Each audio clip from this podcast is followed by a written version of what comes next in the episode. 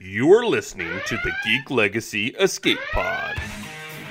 the crew coming together and gelling and becoming this like you know intergalactic family that we know and love. and wacky mayhem ensues. It just feels like they're trying so hard to capture the fans of the original series. Yeah, that was hot garbage. It, he just got like weird, like creepy uncle weird. That was a bold choice. Yeah, I, I had fun with it. It's true. It was the '80s. it must be so bad that they just never rerun. You won't make it in the future. do? I don't think so. No. I am not a Tasha Yar fan. That's probably the nicest thing I will say. that is absolutely perfect way to describe it. yeah. Hey there, geek boys and girls. Welcome back to Geek Legacy's Escape Pod. I'm your host, Randy Van Dyke, and I am joined by Mr. Justin Cavender. How you doing this evening? I am fabulous, Randy. Thank you. And Mr. David Edmondson. What you up to, sir? I'm amazing. I apologize to our viewers. I uh, I made our last episode go along with my funny tangents, and uh, now we're all tired. So uh, probably be a quick one. So uh, I'm I am uh, I'm doing good. Hopefully Randy stays awake. It's only Thank you, twelve thirty in the morning. My, my screen froze like a couple hours ago, so on my screen you are actually sleeping, Randy. So oh, perfect. Yeah, that sounds about right. well, cool. Yeah, I'm going to try to uh, pilot this little ship uh, in and out of the black void of space as quickly as possible. Um, so here we are. Here we are in season two, Star Trek: The Next Generation, episode two, where silence has lease. Where, according to IMDb, it was rated 7.1 stars, which is actually fairly high. And uh, I'm going to be the first to, to say publicly here that I really don't think it deserves that uh, that higher rating. But anyway, just a little blurb about the episode. It was originally aired on November 28th, 1988. And it says The Enterprise encounters a mysterious void in space. And when they move in closer to investigate further, it envelops them and they can't get out. Of all the little blurbs that we've read, I think that one feels like it was written by like a, a child. you know, it just feels so super basic. And this, and this, and that.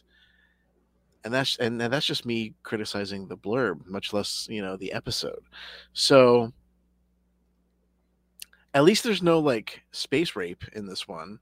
So I, I guess it has i guess it has a little bit of a uh, of an advantage over the previous episode that we watched but so yeah um here we see the enterprise crew doing what you know all star trek crews have been supposed to be doing you know charting uncharted space and they're going off to this like it's not really a black hole it's just like a black section of space it's just dark there's no light there's no stars there's nothing there it's a black hole without being called a black hole from the sound of it and um, of course you know scientific curiosity being what it is they want to get closer and check it out and they start firing probes into it only to to realize that they're sounds dirty when you say it like that but Fire another probe. Fire another probe. Fire another This probe. this time fire a smart one in there and then and then they just disappear and then they it cuts off all all transmission so Give it a few Um, minutes and then and then fire another probe.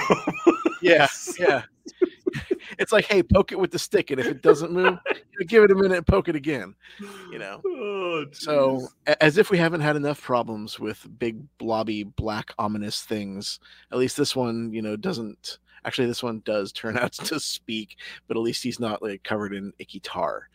Um It might as well one- have been. That Yeah, face this was stupid, dude.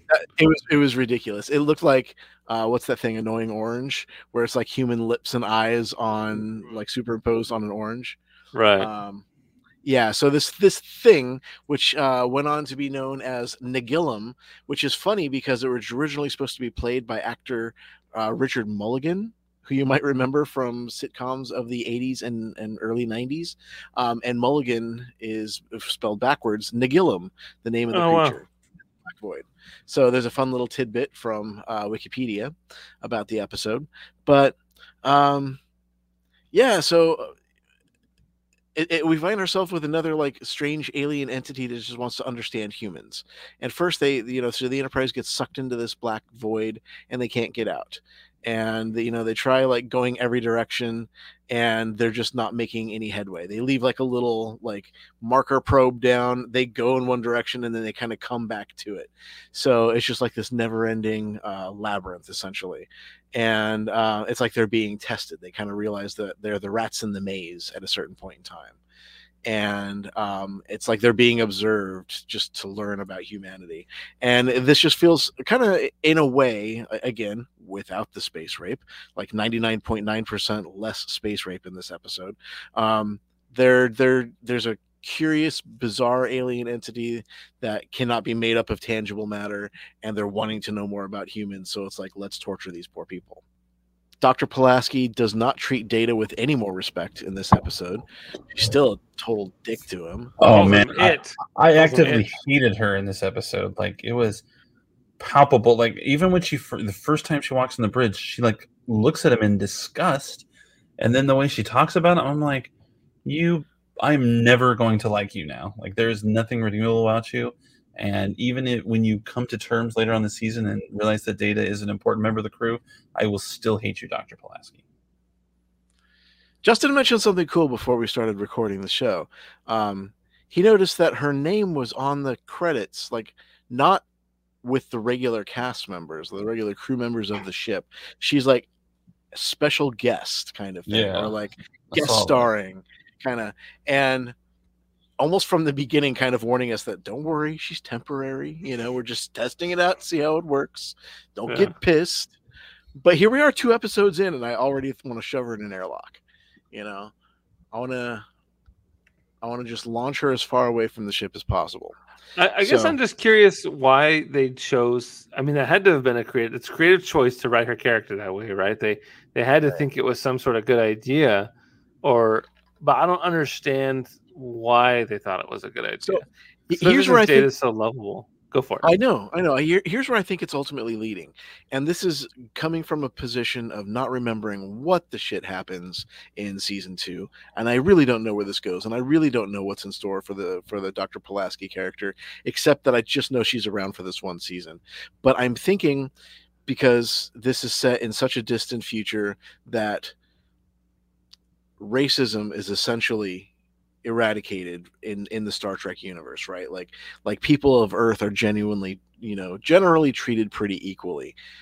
But if they wanted to, in the context of that show, um, talk about the idea of racism or you know xenophobia or classism of any kind any kind of ism like that that separates uh, two types of people um, they're setting it up so that there can be some bigotry or some some species or racism uh, between Pulaski and Data, an android that she sees no life in whatsoever. That's a really interesting point, Randy, because and it's a good thing that we're all uncomfortable around her and we don't like her. Uh, you know, she's she's literally just this Karen on the Starship Enterprise. And it's like, Right. the fuck? Get out of here, lady. No one Yeah. likes you. I You exactly know everyone hates you, to do with, right? Like her having a bad encounter with like uh, some kind of android, like they took her job or something. Right. I'm, cu- I'm curious, especially Yeah, when we and- get to the episode with the hearing and like, is his data, you know, just Federation property or is he his own being? You know, that'll be interesting. Yeah, I, i'm really curious to see how they're going to try to make her redeemable, because as, as you guys have pretty much already said, like by by two episodes in, she's irredeemable in in my eyes, and um, you're going to have to do a hell of a lot to to want to invite that drunk uncle back to to Thanksgiving. Right. I think you, now that you mention it, Randy, with this this bigotry and and and possible, you know, we'll, we can, we'll call it racism, but a lot of that stems from ignorance, right? She's never been, mm-hmm. to our knowledge, she isn't used to being around. Data's a one of one of a kind, right? Mm-hmm. So her idea of an android or of anything like that is it's just a dumb computer. So she she in her own way is ignorant. She's not stupid. She's just ignorant and needs to to be educated on why data is you know so special. And it's just frustrating to see someone uh, have to go through those motions. You know, it, it is perfectly normal of us to have very little patience for someone like this, and it, it you really, I, honestly, I feel like you got it. I, I'm- I'm impressed that you figured that out because I was just like, I fucking hate this character, and that's all there was to it. I wasn't prepared to uh, investigate why she, this character, was written the way that she was. I just knew that I didn't like it. So the way she sees data, she see okay, so she she she in this scenario is an actual doctor, let's say, and she sees data as WebMD. Like Right. Yeah, you can't you can't trust that. You can't self-diagnose, you know. And she just wants to to discredit anything that he's about. No, I'm joking when I say that, of course, but Uh, I, you are, but in, in a lot of ways, it's true because I mean, they Riker and Picard even asked him like, "Hey, can you have you ever seen anything like this before?" And he's like, "Accessing," and he's just like being his own self Google machine. You know, like Mhm.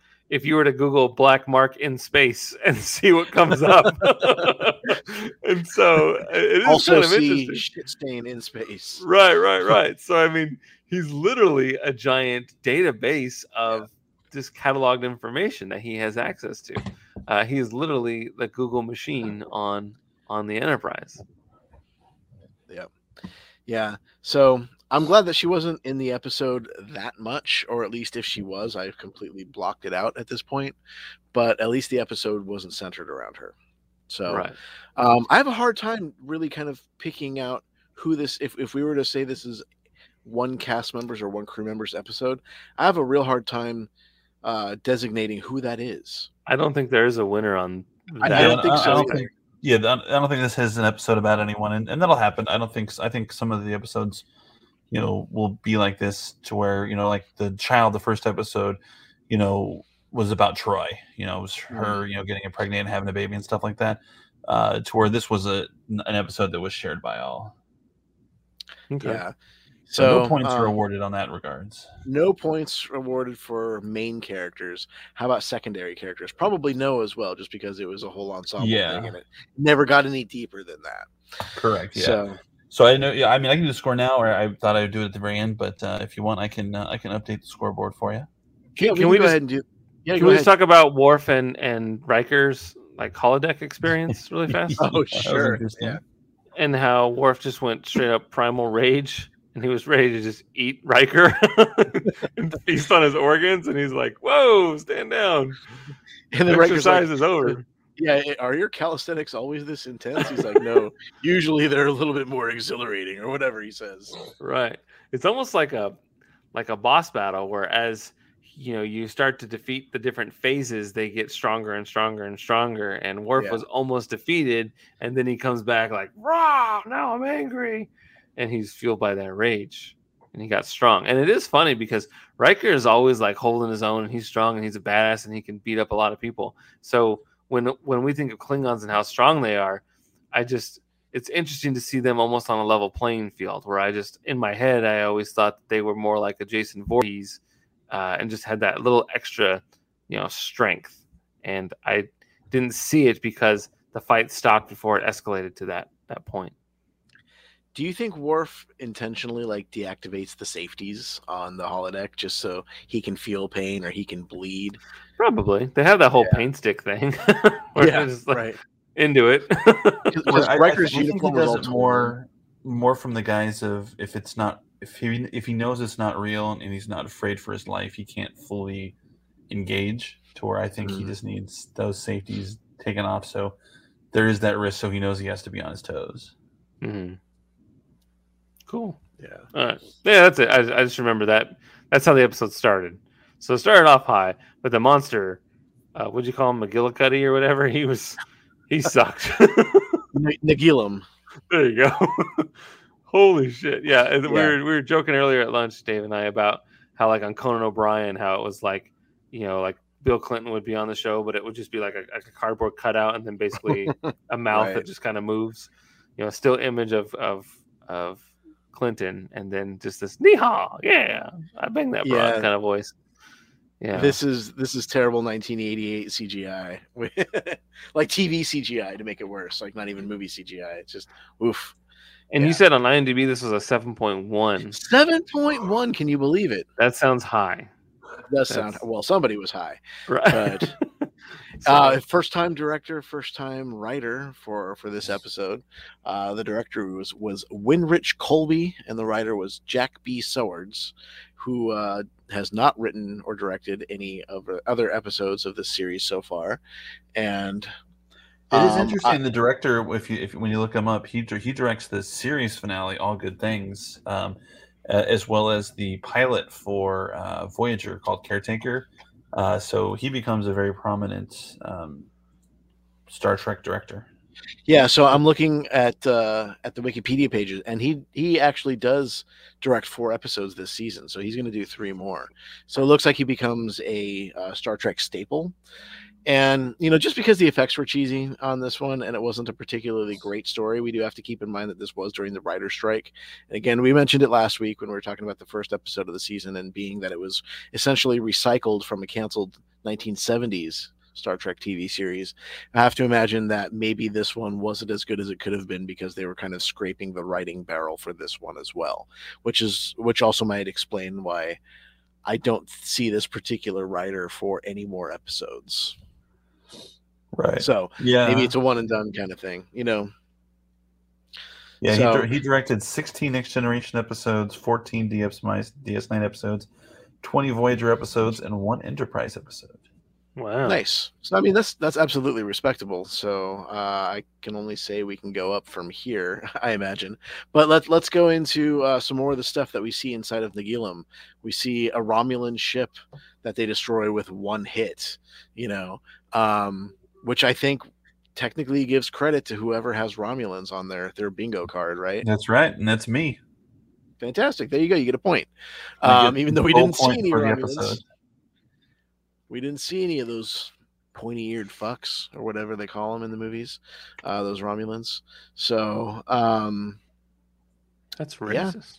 I, that's terrible but i'm i'm pretty sure I, I heard dr mccoy call him something similar maybe he didn't use the f-bomb but you know he was kind of a crotchety old man Yeah, they called them like Uh, like pointy eared goblins and shit like that. so, something like that yeah yeah yeah yeah exactly i wasn't pulling that out of nowhere i swear that came out of somewhere Easy, Pulaski. i know right cold hand of an android Data. oh yeah, man, she's just terrible. Holy shit! I'm sure and the then- lady, what's her name? Something Muldaur. I forget her name, but I'm sure she's finding woman uptown all the way. But her character of Dr. Pulaski is uh, a wretched human. Yeah. It's worth mentioning that we have kind of an instance of a red shirt randomly dying. Like the first time you see a particular like crew member up on the bridge, like doing something cool, and he's even got some lines, and we're like, "Hey, who's this guy?" And as soon as you say that, boom, he gets killed by Nagilum, just to to prove that you know the danger is real, and basically just so he could basic so he could experience what human death was like. Right. Why isn't when you're like, why isn't Wesley Crusher piloting this, this ship in this Why moment is of crisis? Yeah. Why is it Ensign Haskell? And wh- and why is he the only black person on the bridge right now? And then he just dies. Terrible. Yeah. It's it, it was it was pretty cheesy and kind of predictable. And after they destroy the Romulan ship, then uh, the Enterprise's sister ship appears, which is basically just an excuse to use like the exact same model of the of the Enterprise to have two of them on screen, and um, as if they were continuing their their intense uh, calisthenics uh, session, uh, Riker and Worf uh, transport over there to go check it out and see what's up and find essentially a, a labyrinth, like an endless maze of hallways. And then when they get into the bridge, every single door leads to yet another bridge. Um, and then transporter cannot bring them back to the Enterprise. And then then Nagilum's taunting them, opening a little slit, a little crack to see space through there. Like, hey, here's your way out, but you're gonna have to leave these two assholes behind because your transporters don't work. So it was like a test to see if they would leave their men behind, kind of thing. Um, and I don't know, it got kind of old pretty quick. Um, let's go. You guys want to kind of? Is there anything else you want to say about it before we we rate it and, and we finish scoring uh, the instances of, of fun stuff that popped up in this episode, which I'm going to say is pretty rare. I, I do like how they had to how they thought to put down the beacon just so they Yeah. could have a measure of of distance and how far they traveled. Uh, I did think that was uh, pretty smart. Yeah, and, and then the way that they came right back around to it, even though they went in a straight line, Right. was totally mirrored in the fact that you know we went from the bridge through the door to another bridge kind of thing and it was all continuously again just a straight line right. so it, it was pretty cool how they did that there were some fun elements, but at the end of the day, this episode didn't do jack shit for me. yeah I, I will agree with you there um let's go ahead and go over the scoring and we'll save the voting for the end Sure, absolutely. Uh, so, uh, like Randy mentioned uh, the only So, uh, you know, as you guys remember, uh, just to remind everyone uh, one more time, uh, for our draft we did last week, we each picked one main character, two side characters, and an alien race. And anytime the that alien or its ship shows up in the show, we get a point. And anytime a uh, an episode revolves around one character, um, one of the characters we picked, we got a point. Uh, so to remind everyone, Randy has Riker Guinan, who does not appear in this episode, and Pulaski. Uh, and Klingons are his uh, alien of choice. Justin has Picard, Geordi, Troi, and the Q Continuum is his uh, alien of choice. I have Data, Worf, Wesley Crusher, and the Romulans uh, is my alien of choice. And of course, the Romulans did show up, the bird of prey. Uh, even if it was a construct, it does count. Uh, so I got one point. Um, our tiebreaker is the number of times engage is used in this season. Randy has 15, I have 22, Justin has 25, and we got two in this one episode. So uh, it does bode well for Justin as the high number on the totem pole. So the current score is David 1, Randy and Justin 0. Um, I thought it would be fun each episode if there was something you guys wanted to add to this game. Um, I kind of thought I, I kind of had the idea that since Guinan didn't appear in this show, that maybe we could have a uh, like an anti uh, appearance vote to where if your character does not show up in an episode, you get a point. Uh, that, of course, does not count for this episode. It would be for episode three and forward. So Randy does not get a point for Guinan not appearing. Uh, but uh, if, if you guys wanted, we could add that into the scoring system as well. Who's your support character, Wesley? I have Worf and Wesley. All right. Yeah, that's yeah, fine. Yeah, that sounds fun. I, I, I think we each have a character that's going to likely end up racking up some points. You know, right. just not being around very often. And and if at any point while watching the show, either of you think of a rule, uh, uh, something we can add to the game, uh, we I can definitely add uh, add things to this game going forward. Cool. All right, so David's in the lead. Uh, let's go ahead and rank this sucker. Uh, I'll go ahead and kick it off with an A. That's a decent. That's a decent vote, Randy. Who wants to I'm, go next? I'm inclined to agree with you. That is a nay. All right, David, let's bring it home. Yeah, I, I think it. I think I think the idea has potential. I just think the execution was poor, and I, I almost want to say it was teetering on a yay or nay. And then once we saw the alien, I'm like, oh, this is a freaking nay. oh, so um, bad. I, I think I think I was a little kinder in the first season. We're in the second season now. I think I expect more. Uh, so yeah, this one is uh, is a, is a pretty solid nay. Yeah, so that is a unanimous nay vote. Two episodes in a row. Looks like season two is not faring so well so far, but uh, you know it is young. But episode so three is a holiday episode. yes, and it's Elementary Dear Data, and that's the name of it. Uh, Eight point one stars, one of the higher rated episodes for the season. Um, and here's the blurb.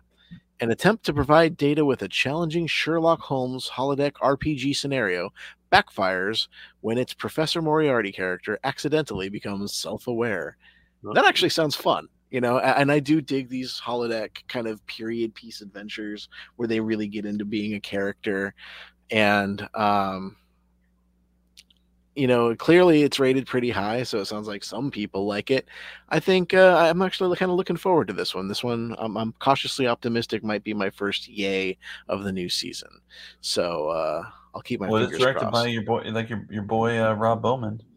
Yes, and the uh, writer is Brian Alan Lane, which I don't think I remember seeing his name on the writers list. So I am going to say a negative on that one. So you never know as far as writers go, but uh, I am beginning to trust that Rob Bowman character, even though the last one that we did, episode one of this season, was kind of a turd. But um, yeah, let's uh, check it out and uh, you know give it a shot. So, I want to take a moment to thank everybody for listening, and if you guys are watching Star Trek season Star Trek: Next Generation season two along with us, thank you. Um, and uh, please continue taking this here journey with us as we go on to previously charted territory, but shit that we haven't charted in like 30 years. So, yay, fun.